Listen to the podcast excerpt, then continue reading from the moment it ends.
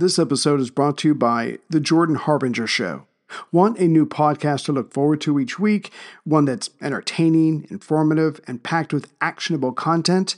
You know you do. And that is The Jordan Harbinger Show, a top notch podcast named Best of Apple in 2018, and has only gotten better.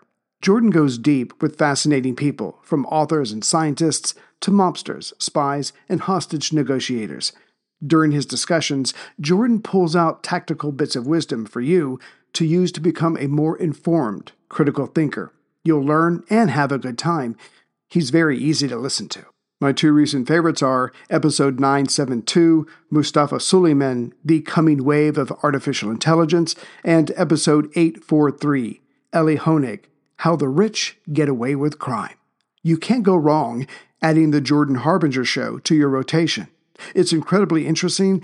There's never a dull show. Search for The Jordan Harbinger Show, that's H A R B as in boy, I N as in Nancy, G E R, on Apple Podcasts, Spotify, or wherever you listen to podcasts. This episode is brought to you by lynda.com the online learning platform with over 3,000 on demand video courses to help you strengthen your business, technology, and creative skills. For a free 10 day trial, and come on, people, it's free. Visit lynda.com slash WWII. That's L-Y-N-D-A dot com slash WWII. Lynda.com is for problem solvers, for the curious, for people who want to make things happen. Maybe you want to master Excel, learn negotiation tactics, build a website, or boost your Photoshop skills. That'd be me. Go to lynda.com and feed your curious mind. Some of the courses I recommend are the ones for WordPress and video and audio editing, but there's other more, you know, day-to-day ones like Excel 2013 Power Shortcuts, Income Tax Fundamentals, and Going Paperless Start to Finish.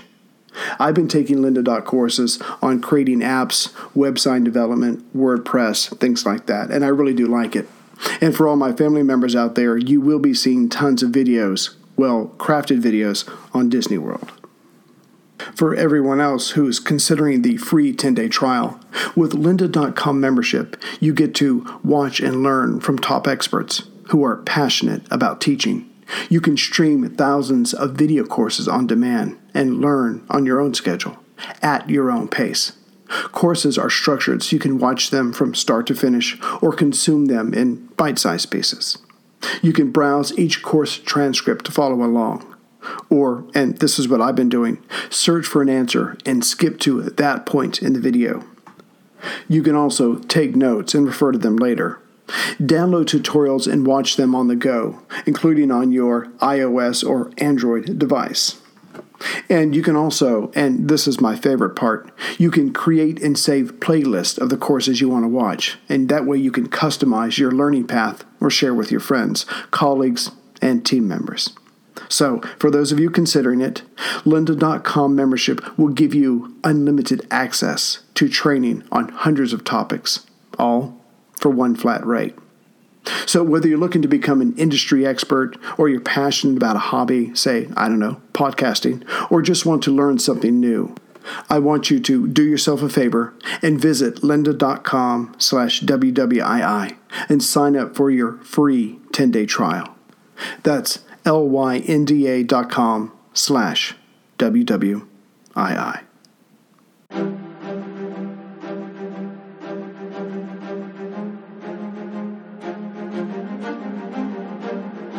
Hello, and thank you for listening to The History of World War II podcast, episode 128 The End of Wavell, Battle Axe, and Exporter.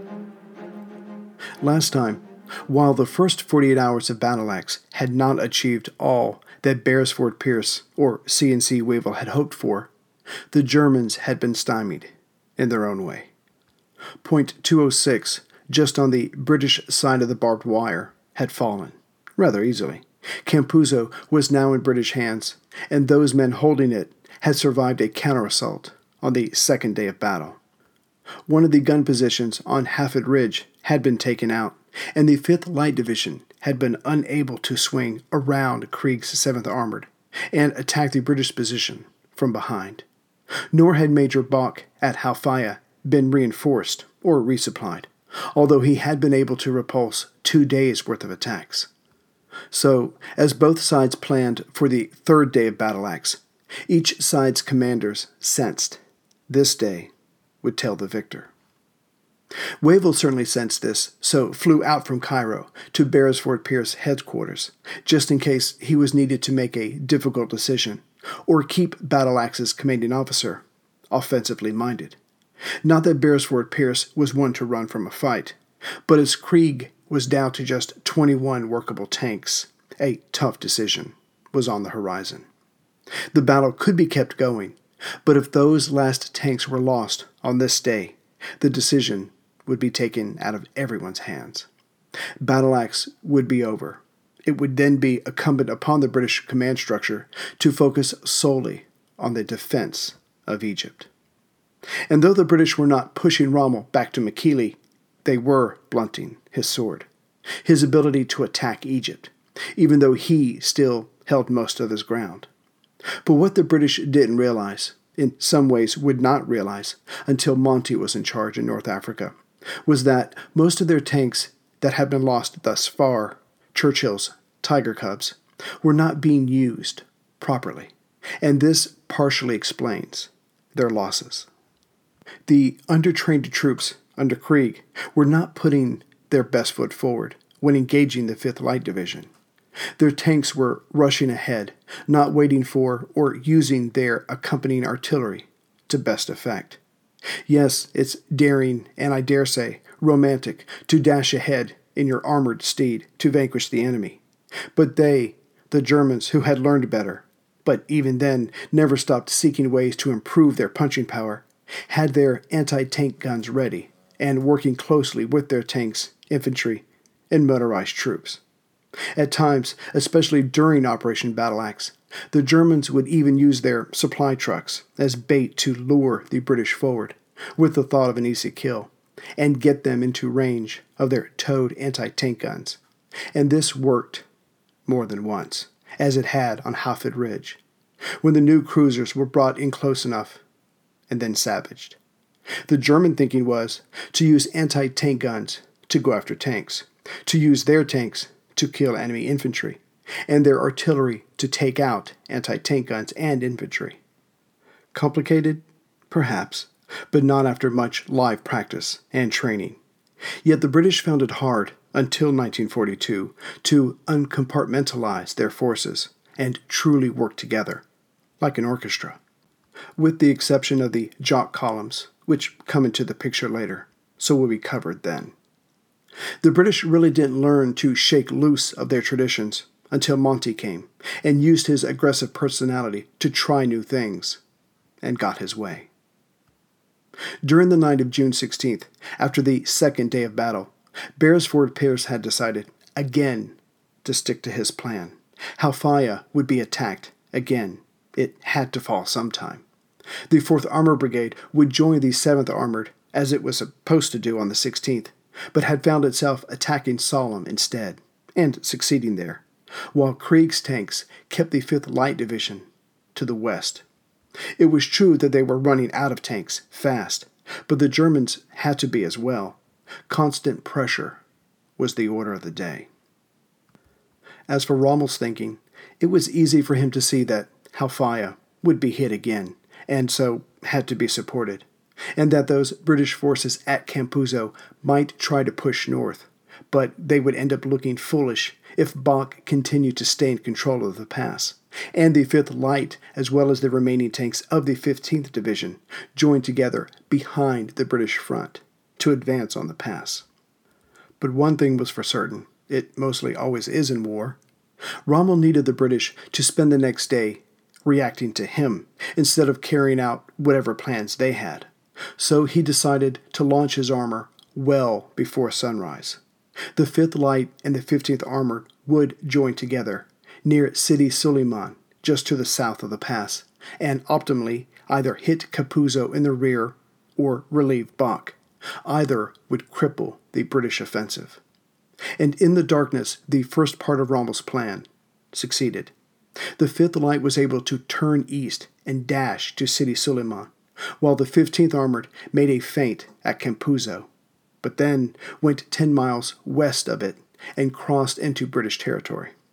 And since the British didn't know that Campuzo was not the real target, the 4th Armored had to once again stay with the 22nd Guards Brigade, which meant it never connected with the tanks of the 7th. The 5th Light managed to reach Sidi Suleiman by 8 a.m., and everyone of rank in a British uniform realized this could be the turning point, in a very bad way, in the battle. This was above Creagh's paycheck, so he radioed Beresford-Peirse requesting that he fly to 7th headquarters and help assess the situation. Wavell's instincts had been correct, not for the first time, and so he joined Beresford-Peirse on his journey. As the RAF controlled the air, even to the point of being able to harass other German units trying to make their way south to help in the fight, the flight of the two top ranking men wasn't as dangerous as it could have been. Still, it took time. The two men did not walk into Creagh's headquarters until 11:45 a.m. But by then, it was too late. The decision was already out of their hands. To the north at Campuzo, and on the second day at Sollum, the British had been able to hold off the German armor, but were now running low on ammunition. Messervy, in charge of these two points, simply did not have the time in the last 48 hours to get supplies to his men.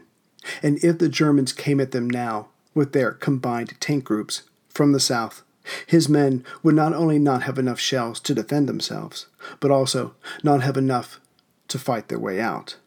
Besides which, the 4th Armored, also in the area of Campuzo, finding itself equally threatened with being cut off, was running low on tanks. And they knew that if the infantry left, they would be forced to follow.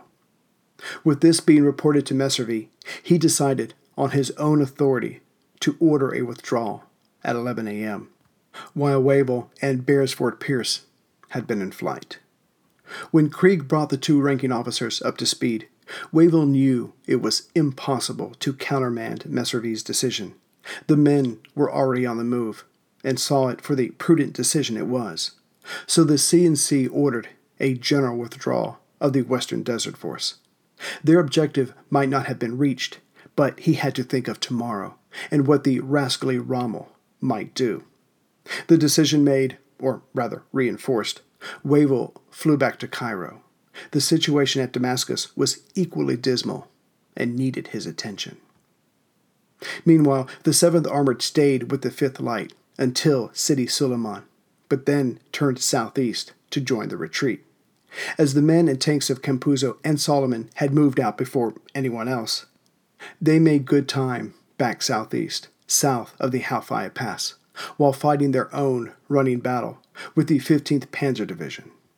Rommel, of course, had intercepted Creagh's radio request for a senior officer to come to his headquarters and guessed that the British were in trouble and was hoping to close the trap on, at the very least, the enemy coming from Campuzo. But they were able to fight and retreat their way back to the British starting point. Rommel was furious and had his tanks scour the area, but the British withdrawal was complete. Operation Battle Axe was finished. Tobruk went unrelieved, and Rommel had redeemed himself in the eyes of Berlin. Not that he was going to receive massive amounts of reinforcements, now that Operation Barbarossa was about to be launched. The British had lost 1,000 men and almost half of their tanks. 27 cruisers, and 64 heavy infantry tanks, thanks to Major Bach and his men. The Allies had taken out 700 German soldiers and an unrecorded number of Italians, as well as 50 Axis tanks. But because the Germans had won the field, in the coming days Rommel would gather what damaged tanks and supplies he could, including British tanks, and would use them in the future and this would cause a lot of confusion. But for now, Rommel wasn't any more ready to attack along the El Alamein line than the British were ready to defend it. It was a stalemate. Both sides were, to a large degree, tankless.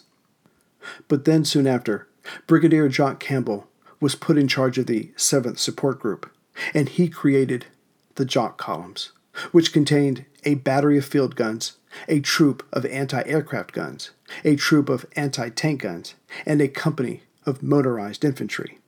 A combination of everything to hand, except tanks, which allowed these columns to patrol no man's land and chastise any Axis forces that came close. No matter what the threat was, each column had something within its group that could handle the would be invader.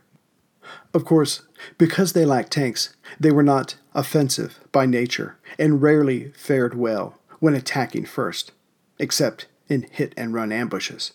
The Jock columns had to hold the line until London could deliver enough tanks to replace what had been lost during Battle Axe and those in Operation Exporter, which seemed to be at least several months into the future. As the remaining forces of Battle Axe trudged east, the heart went out of almost everyone connected with the operation. These post Operation Compass losses were understandable, as were the losses in Greece and Crete, if looked at correctly. The glaring lacks of security on radios. The attack coming at Rommel in a very traditional manner, trying to fight two battles at the same time. But everyone truly believed Battle Axe had the makings of another compass. That it didn't pan out that way left everyone bereft of the energy and the honesty to find out why it had failed. Besides the reasons for the defeat already listed, the British tank crews were not ready because Churchill kept pushing for battle, even though it was prudent to wait. The tanks were not well adapted to the desert, certainly compared to what would be coming in the following year. And lastly, many of the British tanks, not that the Brits really knew this yet, were destroyed by towed anti tank guns, not by German tanks fighting better. Rommel's forces had the long 50 millimeter towed tank gun that could easily be hid, thus, they weren't spotted enough to put two and two together. As for the soon to be dreaded 88 millimeter guns, Rommel only had 12 of those during Operation Battle Axe four on the Hafid Ridge, and four with each of his two tank divisions. Still, they did their job well and confused the British, who were still trying to figure out exactly what took out their tanks. Yet there was one thing clear about Battle Axe. Wavell was out. When the CNC got back to Cairo, he cabled Churchill the following Am very sorry for failure of Battle Axe and loss of so many tiger cubs, especially since I have realized from figures produced by liaison officer how short we are of requirements at home. Fear this failure must add to your anxieties. I was over optimistic and should have advised you that 7th Armored Division required more training before going into battle. I should also have deferred exporter till we could put in larger force. But in both places, I was impressed by apparent need for immediate action. Now, one response to this could be you mean this is what Churchill wrote to Wavell, right? But no, the prudent, cautious general was taking it on the chin, falling on his sword. But for that whole passage, the Prime Minister focused on one word failure. Churchill replied on June 21st I have come to the conclusion that public interest will best be served by the appointment of General Auchinleck to relieve you in command of the armies of the Middle East. The victories which are associated with your name will be famous in the story of the British Army and are an important contribution to our final success in this obstinate war. I feel, however, that after the long strain you have borne, a new eye and a new hand are required in this most seriously menaced theater.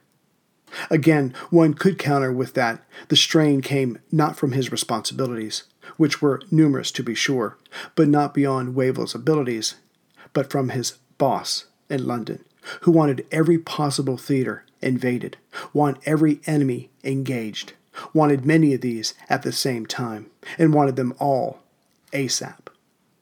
Yet Wavell did not fight. He did not bellow of the unfairness of it all he accepted his new role in India. But he was grieved that he was not allowed to return home for a few weeks before heading east. In all honesty, he might have talked. The war effort, i.e., Winston, could not have that. On the day after Winston's message, June 22, 1941, Nazi Germany invaded Stalin's USSR. What Auchinleck would face was worlds apart from what Wavell had been dealing with. But the more things change, the more they stay the same. Incredibly, and I say this more of a fan of Winston's than not, that as the Lend Lease program of the United States started gearing up in regards to North Africa, that Germany was now committed to destroying the Russian war machine and its government, and it was assumed by all that the Soviet Union would be crushed by fall, and that Nazi forces would be coming down into the Middle East from Turkey, if needs must, or by swinging east of the Black Sea. London, i.e., Churchill, again saw this moment in time as the best one, the ideal one, to hit Rommel hard. One has to wonder if Churchill had any other gear except full speed ahead. But Cairo, i.e., Auchinleck and his officers, not to mention the other CNCs, saw things exactly the opposite. Hey everyone, Ray here. I've been using Yahoo Finance, our sponsor today. And like many of you, I think about my golden years, and I hope they're golden. I have a Roth IRA with Fidelity and another with Merrill and I have consolidated them into one hub with Yahoo Finance. There, I have access to expert analysis to help me stay atop this ever changing world. And with Yahoo Finance at my fingertips, I can focus on my goals of paying off my house and getting ready for, you know, me time. And since Yahoo Finance has been around for more than 25 years, they know what they're doing. It's the number one finance destination with their independent research, customizable charts, and so much more. With a community of over 90 million users each month, their real strength is helping you on your way to financial success. So, for comprehensive financial news and analysis, visit the brand behind every great investor, yahoofinance.com, the number one financial destination, yahoofinance.com. That's yahoofinance.com. To their collective minds, now was truly the time to do what should have been done, the very steps spelled out in Wavell's last letter, post battle axe, before exporter or battle axe was given the green light. Now is the time to build up forces, to train men, to try out new tactics, to get information back to those in Britain building the war machines about recommended changes after using said equipment in battle. If the Western Desert Army was damn near out of tanks, Rommel had to be hurting too. So no major offensive was expected of him. Why rush in, again, this time weaker than ever before, and end up losing more men and equipment, and finishing, probably without victory, even weaker, especially if the Germans could be coming south into Syria by late fall? It made no sense but to Churchill it did. He wanted Rommel pushed out of Cyrenaica and it secured, and he wanted Syria and Lebanon firmly in Allied hands, as to be ready for the Germans if they came that way. And overall, he was right. But the men and equipment were not in place at the moment to give these renewed attacks a solid chance of succeeding. And Winston was about to find out he wasn't talking to Wavell anymore tired he might have been, more like worn down by the Prime Minister.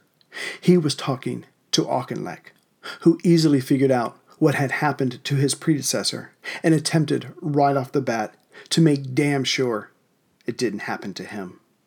Just two weeks into Barbarossa, and best believe we will get to that soon. Oh, won't we just? The new CNC sent his first assessment to London. On July 4th, Auchinleck set the record straight. London was told that before there was any talk of a new offensive, Egypt had to be secured, but that also meant that Syria had to be firmly in the hands of the Allies. Or securing the front door was meaningless if the back door wasn't locked, which meant that the Vichy forces had to be removed, which was underway, but time was needed What's more, Habforce, coming from Iraq, was helping, but there was only so much that could be done in a day. Auchinleck also added that after aerial reconnaissance of Rommel's dispositions, it had been determined that at least two, preferably three armored divisions, along with a motorized division, would be needed to secure Cyrenaica. Churchill, taken aback, replied with, Yes, Syria needed to be secured, but Cyrenaica needed to be back in Allied hands, so the central Mediterranean could be protected, which increased Cairo's chances of getting supplies and decreased Rommel's chances of getting resupplied. Which is kind of like saying, secure the area so we can protect the waterway and get you the supplies. Then we will give you the supplies you need to take the area. Fortunately, Auchinleck put it much better. His reply of July 15th said that he wanted an adequate number of tanks to get the job done, time to train his men, and work out superior ways of coordinating between the tanks and his men. Only then would he attack, perhaps in September, and he wanted a 50% reserve of tanks. Churchill shot back by restating his views and said on the side that this was an almost prohibitive condition. Generals only enjoy such comforts in heaven, and those who demand them do not always get there. So the cables flew back and forth, but Auchinleck wasn't worn down. He continued to write along the lines of Unless something incredible changes here, there will be no attack until September. And there will be no attack unless we get two, but better, three armor divisions. What's more, we want 150 cruisers here by September. And if we still control the skies, and if Rommel doesn't get any major reinforcements during this time, and if Syria is secure, an attack looks favorable. But just to be safe, let's say November. Then we can help Tobruk in some way, but only if we get what we want. No surprise here. This was too much for Winston. He decided it was time for a face to face, where real pressure could be brought to bear. So Auchinleck and the new RAF CNC Tedder flew to London. But Auchinleck stayed calm and eloquently spelled out his thinking and carried the day. The new agreement was thus Operation Crusader, the next offensive plan, would not start until early November. Also, forces protecting the home island would be sent to the Middle East, which was Major General Norrie's 1st Armored Division. It would head for Cairo when it could. But at the very least, its 22nd Armor Brigade would be in Egypt by mid September. And lastly, the RAF's order of battle would see an increase of 52 squadrons from its current 34 and a half by mid October. Here was real progress and a realistic view of the coming battle. Now, Syria just had to be settled. When we left off with Operation Exporter, pretty much every front had come to a halt. The Australians were held up along the coast. The Vichy forces had counterattacked and retaken some areas in central Syria, while the back of the 5th Indian Brigade had been broken at Damascus. Not to mention the Free French were still hung up on the road to Damascus at Kiswi. But now that Battle Axe was over, not in a good way, forces could be transferred from the Western Desert Front to the front line above Palestine. And what was being moved was enough to organize it as a new corps, called the 1st Australian, under the command of General Lavarack. These men moved north and were able to support the whole front that had started in Palestine. These new units, along with the forces already in country, forced the Vichy to release Damascus. But really, they were moving to other, even better defended positions, one to the north and one to the northwest. But that wasn't the end of Operation Exporter Phase 2. As Iraq had been settled down, parts of Habforce that had helped secure the area, and still under that name, were coming west. And due to the geography, it was clear to the Vichy that Habforce would be coming at Homs, far north of Damascus, a major center. But first, they would have to get past the defensive perimeter at Palmyra, some 100 miles east of Homs. On June 13th, Habforce was told to get ready to move, but for whatever reason, this took four days. Yet, once assembled, they still needed three more days to move out. Meanwhile, the 10th Indian would stay in Iraq and keep things calm. The idea was to send all of Habforce, but to have the household cavalry break off and advance any more southerly route. This was hoped to surprise the enemy, but Vichy air reconnaissance was doing a thorough job and had spotted the more southern group and bombed them into confusion. Still, the two groups came on, only to be stymied by those Vichy forces sent to oppose them. The defenders were smaller in number, but determined. The aggressors, with more manpower, seemed less focused, certainly less motivated, and got hung up for a week. And this stalemate might have gone on longer. But as Vichy reinforcements coming from the north were attacked and made to turn around, the morale of the defending forces in the east sank. So Palmyra surrendered. The legionnaires got drunk, and the other half of the force, the local Arabs, simply went home. So Palmyra was open, but after a week of being held up, the attackers were exhausted. This lack of progress coincided with the other fronts showing no real movement either. The Aussies along the coast, the Free French trying to come at Homs from the south, after Damascus had fallen, and those of the mixed nationalities in the center trying to come north, and of course, Habforce. With such a stalemate, the only thing that could break it was an endgame move, and that could only be to take the Vichy headquarters at Beirut. But in an attempt to stop this, French Admiral Darlan tried in vain to send reinforcements to Syria, but most were stopped by British air or sea power, which begged the question for Vichy do we dare ask Germany for help? Yet that had been decided for them, as German units were pulled out of the area via Turkey, and either ended up participating in Operation Barbarossa or further strengthening their positions in Greece or the Balkans. So there would be no German help, and the only other friend Vichy had was the supposed neutral United States. But if Vichy attacked British troops with German help, that friendship would come to an end tout suite. So the Vichy stuck to their guns, doing reasonably well. But over the days and then weeks, it became a numbers game. The forces at Merdjayoun were pulled back, which let the Aussies move in. But still, there was no advance in the direction of Beirut. On June 23rd, de Gaulle moved into the recently fallen Damascus with the intent of setting up his headquarters. But there would be no Free French or British headquarters in the area. London was quite serious when it said, before the fighting had started, that their aim was to set up an independent Syria and Lebanon. Whether they joined the Allies was another question for the future. But for now, any non allied or foreign power was going to be pushed out. As for the main Australian thrust along the coast, those forces had been held up at the Damour River for days, and those days stretched on. Each time they tried to move, all they got for it were more dead. This was not French bravado, but desperation.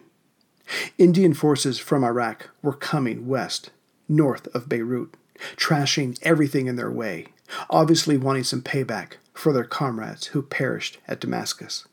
So, no matter what was happening along the Damour, Beirut would fall, just from the north instead of the south. By this time, the Vichy were outmanned, three to one. What's more, by now the British Navy controlled the coast, yet some French ships did manage to make good their escape. The French Air Force, as admirable as their fighting had been, had simply run out of fuel or had been bombed by British air or naval power. But having all but won the war, it was time to actually win it. Three Australian brigades were poised to take Beirut. The 21st would attack across the river, not to actually win the day, but to act as a diversion and pin down French forces. Meanwhile, the 25th would come at the enemy's inland flank and turn it as they captured gun position after gun position along the hills. And by the time the 25th was exhausted in trying to cross the River Damour and rush the French, this would mean the defenders would be equally tired. Then the 17th, the 3rd Brigade, still fresh, would charge in and take the city. This was all very possible and rather straightforward on paper. Units designated with arrows showing their advances. In reality, it was a different matter. The attacking of the flank took three days and many more Aussie lives than accounted for before the men were able to come upon the main French defensive line. But even then, with the 25th being stopped cold from any advance, and having the 17th called up to join them, it still took two more days of fighting before any advance could be made along the main front. Only by the night of July 8th did the French line crack, but not completely break, which forced General Dentz that morning, July 9th, to ask the American Consul General in Beirut to act as a go between to start the conversation of an armistice. The fighting stopped at midnight, July 11th. Yet the talks were just as acrimonious as the fighting had been. Dentz used the time of the talks to send out all of their aircraft back to France or North Africa. The remaining French ships were to be interned in Turkey. Three British ships that had been captured were sunk in the Beirut harbor and destroying any chance of avoiding ill will, not that that was possible between the two sides. All the British officers who were now POWs were to be flown back to France to remain POWs.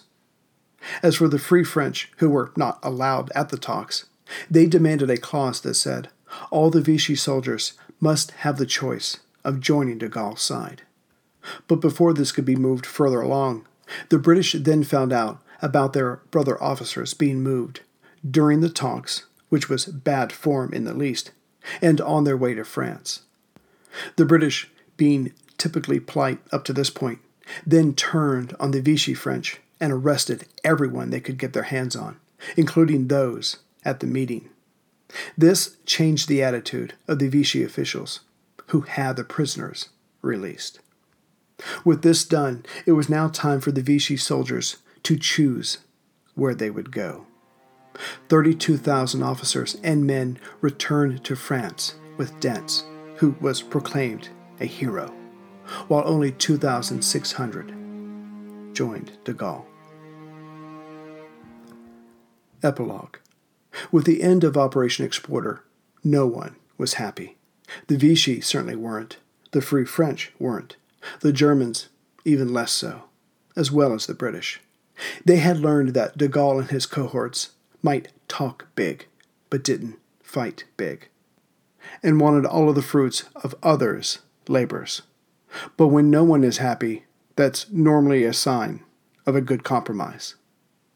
De Gaulle went on trying to force his position in Syria, which basically forced the British to stay in command there politically. Well, that and to keep the Syrians and the French people away from each other, who seemed only to want to fight. But for now, the Germans were being kept out, and that's all that mattered. Over the next few years, a series of anti French riots would break out until the British were at the end of their patience. Locking the French soldiers in their barracks, the British then signed a document of Syrian independence in May of 1945.